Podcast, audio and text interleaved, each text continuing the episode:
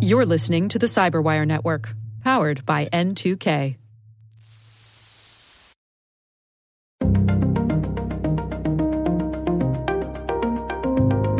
What you should do is use a Dance Dance Revolution floor lock for your data centers. Hello, everyone, and welcome to the Cyberwire's Hacking Humans podcast, where each week we look behind the social engineering scams, the phishing schemes, and the criminal exploits that are making headlines and taking a heavy toll on organizations around the world. I'm Dave Bittner from the Cyberwire, and joining me is Joe Carrigan from the Johns Hopkins University Information Security Institute. Hello, Joe. Hi, Dave. We got some good stories to share this week, and later in the show, we've got a special treat for you. David Spark from the CISO Security Vendor Relationship Series podcast joins us. We're going to play a game called The Best Worst Idea.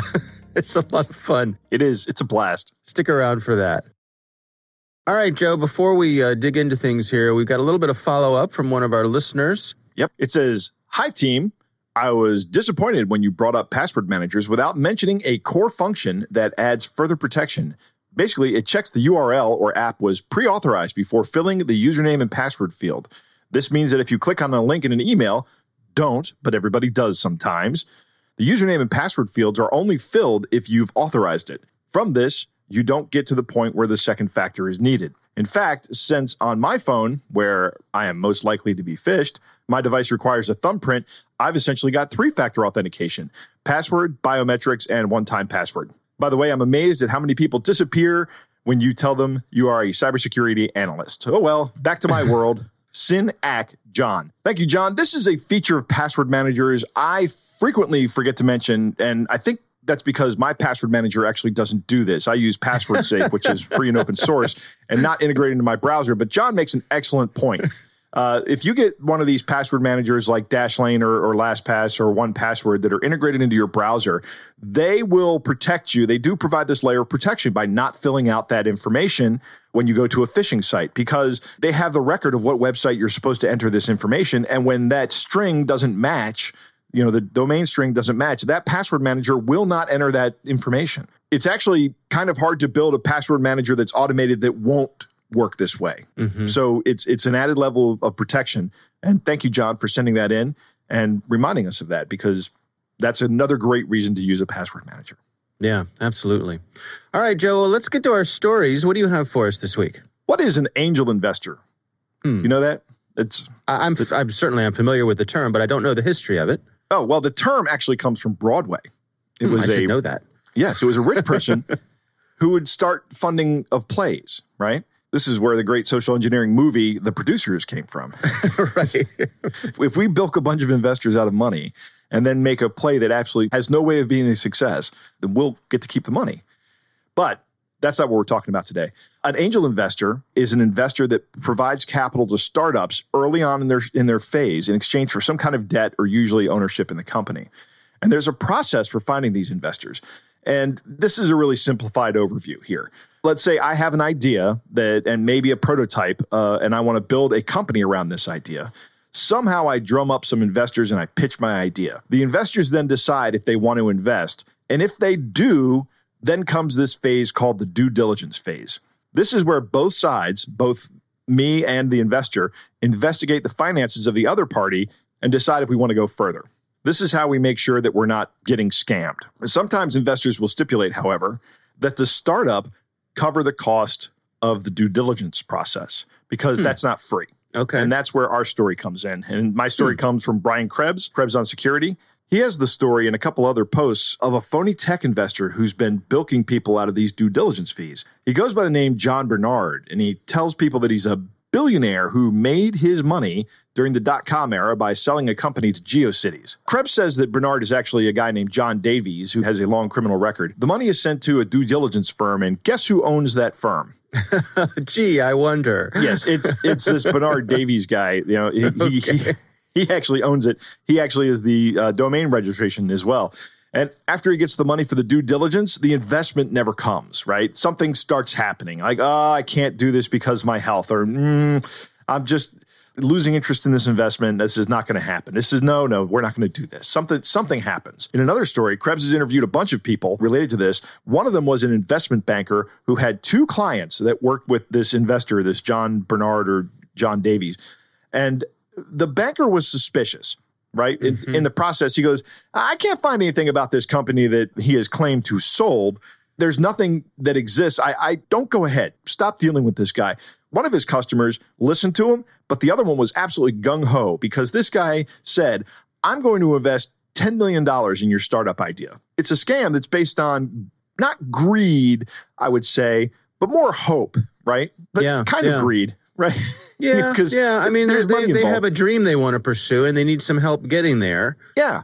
Yeah. This investment banker said that one of his uh, one of his clients said this guy's really interested in my idea. When you open a startup, you are really, really in. You're married to this idea. You are committed, right? And that can make you less able to think clearly about things. Mhm. particularly when Mhm. other people start telling you this is a great idea. I want to give you money for it. So it's a Mhm. risk. Krebs has a source that estimates this guy has made off with about $30 million. Wow. Yeah. And what does a due diligence around cost? he got one startup for a million dollars. Normally it's not Really? that high, but he did get a million dollars out of one startup. wow. It's a lot That's of money. amazing. It is. Now, where does that money come from? If this guy's an angel investor, maybe this wasn't the first round of funding for these folks. Maybe they uh, got bilked out of some other previous funding. But if not, that million dollars probably came from one of the people who started the company. Right. You know, there, Right. there are serial entrepreneurs out there who might have a million dollars to invest in this. hmm Boy, that is fascinating. And I, Yeah. I'll say, you know, the, the years that I've been around and, and having uh, been involved, you know, I had had my own company for, I don't know, 20 years or so. Um, every now and then there are people who would come around and, and they want to do business with you. And, you know, and it was, and we're all going to get rich, I tell you, rich, rich, rich. And, but, you know, it didn't add up or just something didn't feel right or, Right. or, uh, or, or like this, you go down this path and at some point you say, something, this is not right. But it's easy to go down that path because everybody wants to get rich. Right. right. Absolutely. oh, boy, this is fascinating. Wow. Mm. It's it's a great story. We'll put a link in the show notes. This is the latest story that he had. It came out a couple weeks ago, but there's like two other stories he has that were previous to this. That it's a it's a lot of reading, but man, it's fascinating. Now, is there any attempt to bring this guy to justice? I mean, is what he's doing actually illegal? Yes, what he's doing is illegal, and Okay. uh, right now they're working on extraditing him from the Ukraine. Yeah, he's an international criminal mastermind uh, on the run, staying one step ahead of the law. Right. All right. Well, that is an interesting one, and like you say, uh, we'll have a, a link uh, in the show notes. How long until that one gets turned into a movie? I don't know. It's uh, you know like, Catch Me If You Can. It's Right. Exactly. It's a pretty exactly. good. It's a pretty good story. All right. Well, my story this week, uh, this comes from our buddy Graham Cluley. Uh, he was uh, writing over on the Tripwire website, and uh, it's titled Hackers Disguise Malware Attack as New Details on Donald Trump's COVID 19 Illness. So, of course, we all know recently uh, the President of the United States was diagnosed with having COVID. And that is uh, very interesting. And there was all kinds of information coming out about it, and all kinds of information that wasn't coming out about it, right? The White House was being a little tight with the information that they would or would not give out. And uh, this article by Graham Cluley outlines how all the bad guys took advantage of that. There was a phishing campaign that's been making the rounds. This is uh, via some security researchers over at Proofpoint, which is a security company. This malware campaign claims to come from the Democratic National Committee, but of course, it does not. These, Right. these are just the, the bad guys. Uh, but you'll get an email and it'll be titled something like recent info pertaining to the president's situation. Right. And then within the email itself, they have a, a sample of one here. It says, everything we know and what we don't about president's COVID condition, top secret information on HIA problem. I suppose it's best supposed to say his problem, but you know how bad guys just can't seem to spell anything. Yes, and one So- thing the Democratic Party is known for is is typos. right. Right. Top secret information on HIA problem. Please use the password because the data is coded. Joe, you know what the password is? I, I see the password, Dave. Very secure password. Yeah. One, two, three. Yep. Yeah. Nobody's going to break that. No, no, no, no. it's locked up tight. So uh, they have a link to a Word document. Now, this is another part that's kind of interesting about this. That link goes to a Google Doc, which is interesting in that that in itself is not going to raise any red flags in a lot of people's email systems. Right. S- sending you a link going to a Google Doc. Well, Google's a, a legitimate website. Nothing, nothing bad about that. But when you go to the Google Doc, that has a link to a malicious web page Uh-huh. where you would download the malware. Interesting, when you go to the Google Doc, it pops up a message that says that the file has been scanned and deemed safe. this is the Google Doc. It has a big Google logo, the G, with all the colors on it. And Yep. it says, click here to down- download the document. The file has been scanned and deemed safe. This is a very good trick hmm because all this is is a Google Doc that says everything's okay. And here's your malicious link, sir or ma'am. Right. Multiple layers here, right? Because we're playing off of, I think no matter what side of the aisle you come down on, you're probably interested in the intrigue about what's going on with the president, whether you love him or you hate him and you wish him well or you wish him ill, right? Right. you, you want you want the inside scoop, and so you think, "Ooh, this uh, this got accidentally emailed to me. I'll just click through and see what the real deal is. You know, the, Right. the top secret information." So they've they've set the hook with that. They've got you because you want to know something that not everyone else knows. And then you click through and you see that this thing has been scanned by Google and it's safe. And so off you go to where the, the bad guys have their malware. And uh, it will load a version of malware that's called BazarLoader, which is a Trojan horse. Uh, this is from the folks who also made the TrickBot malware. And when this, it, it's a standard, you know, Trojan goes goes in your system. They can steal information. It can spread across your your organization. Probably pull data off. It could install ransomware. Basically, it, once they're in, the options for them are are broad. Yeah, it's a kit, Um, right? It's it's yeah. a dropper that Yeah, exactly. can do whatever it wants. Yeah, a clever scam here from a number of different points of view. I mean, you, you got the social engineering part where they're attracting everyone with hot news that is uh, hard to imagine hotter news than the you know leader of the free world coming down with a potentially deadly disease, Yep. right? And we talk about Um, this frequently. And I've, I've even said this recently that here comes the election season, get ready for the election phishing. And then after that, it's the holiday phishing. And then after that, it's the tax phishing. Right, And right. this is a news event that, that has happened. Look out for phishing around big news events. It's, it's going to happen. Yeah. These people know that you're interested in these things. And when something big like this happens, it's going to be used as phishing lures. Well, and Graham Cluley uh, ends his article here with uh, mirroring advice that, that I know is near and dear to your heart, Joe. He says, So maybe you're wiser not to get your news tips from unsolicited emails. Instead, seek out election related news on the websites and TV stations of legitimate news outlets instead. Uh, Graham, Right. that is sage advice. Thank you for saying that. That's right. That's right. By the way, if you're not familiar with uh, Graham Cluley, uh, he's got his own website. It's grahamcluley.com, but also he's the host of the Smashing Security podcast, which is a, a fun security podcast. Uh, if you uh, have a listen, you may even recognize some of the guests that he's had on that show. Yes. along with his co-host Carole Theriault, uh, who is a regular on our show. So it's a, a small little cybersecurity world here. We all help each other out, right? Right. Yep. All right, Joe. Well, those are our stories. It is time to move on to our catch of the day. Dave, our catch of the day comes from Rohit Srivastava. He is on Twitter at Rohit11, and uh, we've had a story on from Rohit before. He received an interesting email, and because you are so good at these emails, Dave, I'm just going to go ahead and insist that you read this. All right. Dear sir, it's really nice meeting you, sir, and it's my greatest pleasure to introduce you to this business opportunity of supplying your company animal vaccine from India with a huge profit net which will be shared equally among us. I am an employee of Animal Home Zoological Ghana Limited. There is an animal drug which our company ran out of stock, which is used in production of general drugs and injection for the animals, and is only found in India. Since we started making use of the medicinal supplement, I only have the contact address of the local dealer in India because I worked with the former director of our company before this present one came into existence.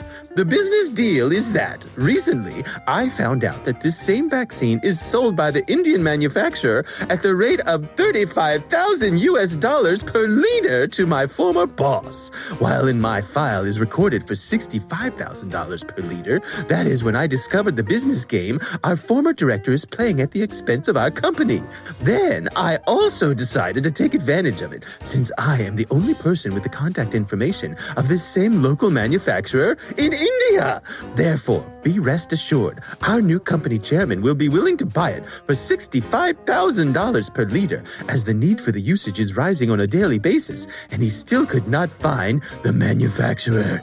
I intend to present you as a supplier who will be a middleman between our company and the local vendor in India, so that my company will not know the main source of the material, meaning you will contact our company with the interest to supply this animal vaccine from India, who came across a publication in Ghana Chambers of Commerce on the urgent need for said animal vaccine. Your role must be played perfectly, and least I expect from you is betrayal. I don't want my organization to know the contact address of this local dealer in India, as well as the real cost of the product because of these personal interests. Do revert back with your interest if you can play the role, and I will forward the whole detail to you immediately. But if you're not interested, kindly indicate so that I will sort for someone else. But in case there are things you do not understand, as per my mail explanation, kindly call me so that we can express more. Yours faithfully, Dr. Isidore Yaw Jr. This is fantastic. I love this. Rohit has some of the greatest stuff on. Uh, he's on Twitter at Rohit11. This is obviously just somebody trying to appeal to someone else's greed with a fake opportunity to make thirty thousand dollars. But what's going to happen is you're going to get scammed out of whatever money you pay. Right. Uh, because this guy is the guy selling you the liter of medicine as well. Uh, he's not the guy buying it; he's the guy collecting the money from it. Right. Yeah. You're probably going to get a, a, liter of, uh, you know, saline or something. Uh, if you get anything if at you all. get anything at all. Yeah. Right. right they may not right. even go through that expense. Yeah. Well, we got his $35,000. Should we at least send him a liter of saline? No, that'll cost 10 bucks. No way. Right, exactly. Yeah. No, that is a good one. That's fun. And uh, that was fun to read. It was. It was great. I hope right. everybody reads their phishing emails in that voice when, they, when they're reading because that makes it. You should read every email like this, every email in that voice. So in your head, you're going, oh, this is a scam. Yeah. You know, it's funny. Every now and then I'll, I'll get a, I'll see a tweet or something that something comes by and people do say that they, they when they read certain things online, they hear it in my voice which is funny. and my response is always, "How do you think I feel?" Because I always hear it in my voice too. yeah, exactly. Same, same, same. All right. Well, thanks to uh, Rohit for uh, sending that in. That is a good one. That is our catch of the day. All right, Joe, I have got a treat for us and for our audience. So, joining us this week is David Spark. Security podcast listeners are probably familiar with him. He is the host of the Defense in Depth podcast, uh, also the CISO Security Vendor Relationship podcast, and he's the producer of the Cybersecurity Headlines podcast. David, great to have you with us. It is awesome to be back again. You are going to play a game with us this week, and this is going to be great fun. So I'm just going to hand it over to you and let you describe what's going to be going on here, and we will kick it off. So, David, the, the floor is yours. Excellent. Once a week, we also do something on Fridays at 10 a.m. Pacific. It's our open video chat, and it's an open discussion that we have with the community, and it's a chance to have you know one-on-one live communication with the community. And one of the games that we play is something called best bad idea where whatever the topic may be on that week and we always have you know a, a, topic per week people send in their worst ideas given that topic. And then what i do is i force the guests to play a game called the department of yes. And we all know in security they are notoriously known as the department of no. That whatever request comes in people just say no.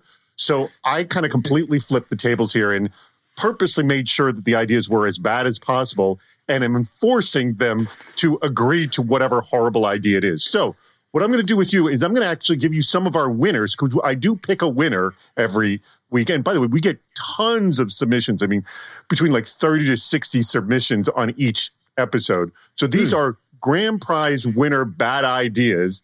And you two will be playing the Department of Yes to and and the thing is the the way it works is you have to come up with a reason why you want to implement this horrible idea, and don't be facetious about it. Are you guys ready to play?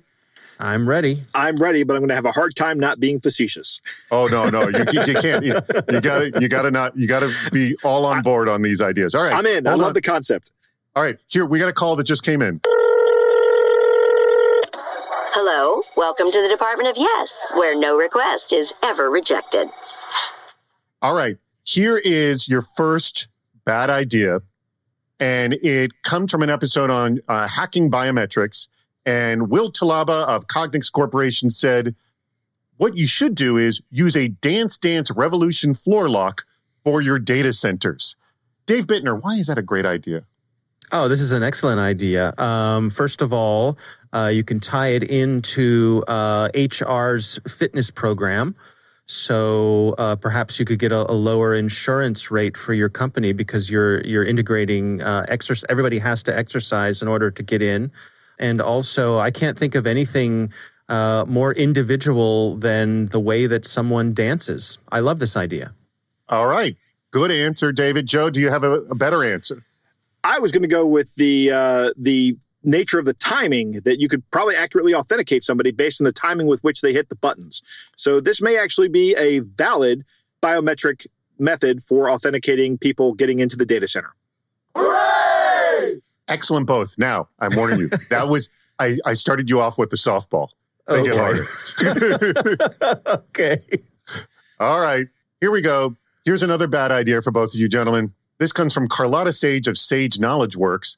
And she said, humanize your MFA, your multi factor authentication, by requiring people to call into the help desk just to confirm they're indeed logging in. So every login re- requires a manual process, kind of like uh, in the old days when the uh, telephone operators would patch in your uh, phone call. Uh, I'll start with you, Joe. Why is this a great idea? Well, I'll tell you, this would absolutely eliminate the need or, or the the possibility of people logging in without authorization. Uh, the fact that the process is that I have to call in to the help desk and say, I'm going to log in now. If the help desk sees me trying to log in, or if somebody sees me trying to log in without that call to the help desk, then they know that that login attempt is inauthentic and they can yeah, but, but, they, but hold on. We have a whole world of social engineering where people are spoofed. I mean, this is your entire show. Couldn't that be spoofed right there, Joe? This seems a pretty obvious spoof. Yeah, but it's the timing. Well, oh, okay, wait a minute. No, no, no, wait. You're right. Uh, let's see here. oh, Joe, you failed. David, you first, go. I'm the first loser on the show. David, I, I, I, love this idea. First of all, uh, it's better for uh, the, the, the communications of your company by having people actually speak to each other rather than being faceless people throughout the company. You'll, you'll build the uh, the trust, the companionship throughout the organization. So I think you can't underestimate the value of that. The other thing I would say is that it's good for everybody to slow down. In these modern times when everyone's moving so quickly, to slow things down, let people stop and smell the roses, uh, it's probably good for everyone's mental health in these challenging times. The much better answer. Joe, pay attention to your partner here. okay. all right. Now, Sorry, everybody. Sorry. This, this, was, don't apologize. Just come back on the next round. All right. All right. All right. All right. This one was on uh, an episode on uh, hacking third uh, party vendors. And when we say hacking, we don't mean we're actually hacking. We, it's, we use hacking in the term of um, uh, we're going to spend an hour critically thinking about how do we deal with third party vendors. So this was uh, the bad idea on this one. I'll throw it to you first, David. Mm. This comes from Sean Bowen, who's actually a CISO over at Restaurant Brands International. And he said, select the vendor that has been breached the most. They clearly have the most lessons learned. Why is that a good idea to select that specific vendor? This is an excellent idea. In fact, it reminds me of a, a, a friend of mine who uh, like to uh, imbibe a, a, drink or two. And uh, when confronted by his colleagues as to, uh, you know, if he could drive home safely, he would say, "Well, who are you going to trust? Someone?" He says, "Someone who has a lot of experience driving drunk, or someone who has no experience driving drunk." that sounds like sage advice. oh, there's that facetiousness coming through. yeah. He's, well, he's made it this far, and obviously, uh, yeah, bad advice: don't drive drunk. But um, I think there's this something to this. I think there's something to this because that vendor is going to be on the lookout for every possible thing. They're going to have a high level of paranoia. They're going to be stopping and looking at everything coming their way because of uh, the trauma that they have experienced from being breached so many times. High level of paranoia. I like that answer. That's that's that's what put you over the top there, David. Joe, your turn. Select the vendor that has been breached the most. They clearly have the most lessons learned. That's- Why is this the vendor you're going to That's choose? right. This is a lot like getting on the plane of the airline that just had the latest air accident. It, it's kind of what Dave is saying that you get on that plane because they're the ones paying attention to what's going on. Uh, they do have the most lessons learned. But additionally, in addition to that, their reputation may have been damaged and they may actually be the lowest price vendor available. Oh! Ooh, I did not even consider that one. Excellent. You you literally just tipped yourself over the head. So actually, because of that, I'm going to actually give the win to Joe over ah, David yeah, on that. they're, I like it. They're hungry for your business. That's good, Joe. That's good. All right. They There we need to redeem themselves. This one, I'm going to be impressed if you guys can handle this one. And I, I want mm. you to know that this one comes from pretty much our all time winner. This guy has won about seven times the Best Bad Idea Award. so he always, and he, I think, really hit it out of the park with this one. And this was on hacking healthcare, was the episode. And it comes from Dutch Schwartz with Amazon Web Services. And he said, quote, parents listed on patient records are randomized. You are randomly assigned kids and must raise them for the next 30 days. Joe, why is this the idea you want to implement? Oh, can I have a second to think about this? All right, here's why you want to implement the randomization of the children that you have to care for. Uh, this will actually make society better off overall. It's a societal goal. If uh, if everybody is involved randomly in the raising of other people's children, then the the benefit that those children receive by being exposed to different parenting techniques and different healthcare uh, decisions being made, then the diversity of thought and and care and process will uh, positively impact society down the road. Yes, that is an excellent answer, Joe. I am quite impressed with that. Really good job. All right, Dave, you're going to have to be able to uh, uh, beat him on that one. That's a good answer. Well, all right, I agree, but I'm going to say that uh, I'm going to go with that which does not kill me makes me stronger, and, and I'm going to I'm going to go By the way, the that path. could be the answer. Let me just say that could be the answer for all these bad ideas. it's true. It's true. But I'm going to go with uh, um, increasing the, if just from the healthcare point of view, of increasing the variety of germs in your household, and and uh, because if you're if you're dealing Well, with so your some family, chick, uh, somebody else's kid is had is with riddled with germs. Of course, well, Okay. different germs. Different Everybody's fir- first of all, David. Everyone's kid is riddled with germs. Absolutely. Anyone, anyone who's had a child in, Yes. in daycare, which, which we refer to as the petri dish, comes home covered in spit and snot. So there's that. so I think by uh, by uh, by broadening the the spectrum of uh, pathogens that you bring into your house, you will uh, increase the capability of your own immune system to to battle those things, thereby making everyone more healthy. All right. Well, or I will killing, give you. killing off the weak too. Don't forget that. killing off the weak too. Right? All right. Well, I will give you. Oh, yes, sir. I'll give it to you That. All right. Let me give you your very last one. Are you guys ready All for this? This one, Yes. I'm going to go so far as to say I think this might have been an audience favorite, an all-time audience favorite, because this one, this one was pretty impressive, and this one was on hacking passwords. And while we got a lot of people saying, you know, change everyone's password to the same password, this one I thought was mo- the most creative, and it comes from Philip Bayer of Global Payments, and he said, "Your password can only be the name of your dog. If your password is compromised, you have to change the name of your dog." David, why is this a great idea? Oh boy! if your password is compromised, you have to change the name. Do I get to change my password too, or just the name of the well, dog? right. So, well, well, both have to be changed because I see. everyone names gives their password as their their pet's name, and I see. You know, inevitably it's going to be compromised. So both have to be changed. Right, right. Okay. Uh, well, it's good to keep your pets on their toes. Uh, you don't want to, your dog. You don't want your dog to uh, to to get lazy. Uh, so you you want to keep them sharp, especially as they get older. I have a dog. It's he's an older dog, and so he's kind of set in his ways. You can't, you know, they say you can't teach an old dog new tricks. This could counter that by by changing the dog's name. The dog would have to realize that to get the things that the dog wanted, uh, that dog would have to recognize the new name, uh, thereby uh, increasing the the dog's uh, engagement and happiness in your family. That's what I'm going with. All right, I'm just giving you a soft win on that. All right, Joe. Uh, why okay, is this a great I, idea? I am also a dog owner, uh, but we when we name our dogs, we pick something clever, right? Something uh, very funny. We think. Uh, like my current dog, but she is a young dog. She's a little over a year old, but her name is Josie. And the reason we named her Josie is because we have also three cats. So it's Josie and the Pussycats, right? Oh God. So my pet. Okay, that's a bad joke, right? I love it though. But wouldn't it be better if when the joke got old, I could also change the dog's name? So maybe I pick a new name for my dog that's just as every bit as clever, but uh, I don't have to stick with the same name, Josie, uh, for Josie and the Pussycats for the next 16 to 20 years, however long my dog's going to live. Oh no! I'm sorry, Joe. That's not a was- good one. Uh, No, he, David barely squeaked out a win on this one. Uh, yeah. Oh, All right, guys. That uh, thank you, by the way, uh, for playing along. Um, by the way, if the audience ever wants to play, they can participate in our, our weekly video chats that happen yes. every Friday. How do they do that? Uh, every Friday at 10 a.m. Pacific. Uh, they happen pretty much all Fridays. Like I think the next one we won't have it will be the one after Thanksgiving, but after that, they're every Friday. And you just go to CISOseries.com. There's a button right at the top that says register for video chat, and that's how you can participate. And I do actually give a, an Amazon gift card out to the winner.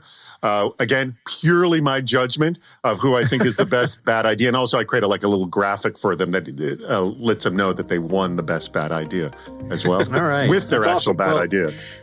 Well, great fun. Uh, David Spark, thank you so much for you, joining David. us. Yeah, do check it out. Uh, we appreciate it. All right, everyone. Well, that is our show. Of course, we want to thank all of you for listening, and we want to thank the Johns Hopkins University Information Security Institute for their participation. You can learn more at isi.jhu.edu. The Hacking Humans podcast is proudly produced in Maryland at the startup studios of DataTribe, where they're co building the next generation of cybersecurity teams and technologies. Our coordinating producer is Jennifer Eiben. Our executive editor is Peter Kilby. I'm Dave Bittner. And I'm Joe Carrigan. Thanks for listening. Thank you.